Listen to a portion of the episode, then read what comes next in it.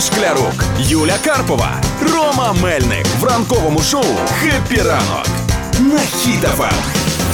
Ранок Тримаємо настрій, тримаємо дух. Робить все київське метро для того, щоб мама менше всипала вдома за те, щось загубив.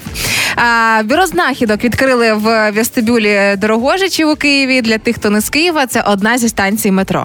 Але не обов'язково знати карту Києва, щоб розуміти, що це насправді супер вау. І навіть склали цілу статистику, що люди найчастіше гублять.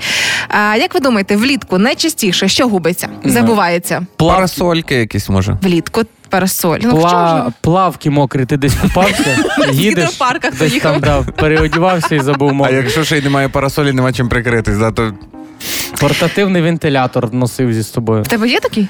Немає. Ну. А, є, у малого є так нажимаєш, бжж, бжж, бжж, бжж, і воно дує. Ні, насправді простіші люди катаються в метро. Влітку найчастіше забувають окуляри, самокат, самокати, самокат. дитячі наплічники і капелюшки. А взимку гублять шарфи, рукавички і шапки. ну, Те, чим рукавички. утепляється. Десь хтось знайшов чорну парасолю. Е, м, Це не в метро, взагалі вс- десь в Україні останні два роки, дайте знати, бо це моя була.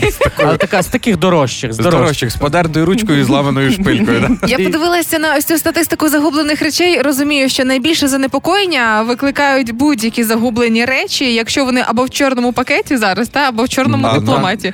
Ну Тоді- я правильно розумію. Зараз е, всі речі на дорогожичах станції метро збирають, що загубили, і їх можна забрати назад. По всьому метро Можна. да, можна забрати саме на дорогожичах. О, я думаю, ми колись в дитячому таборі робили таку штуку. Коли хтось забував речі, ти приходиш, Мгм. кажеш, я забув панамку. Тобі говорять, ну давай і танцюй танець. Ти І- танцював? Викуп, типу. Та викуп.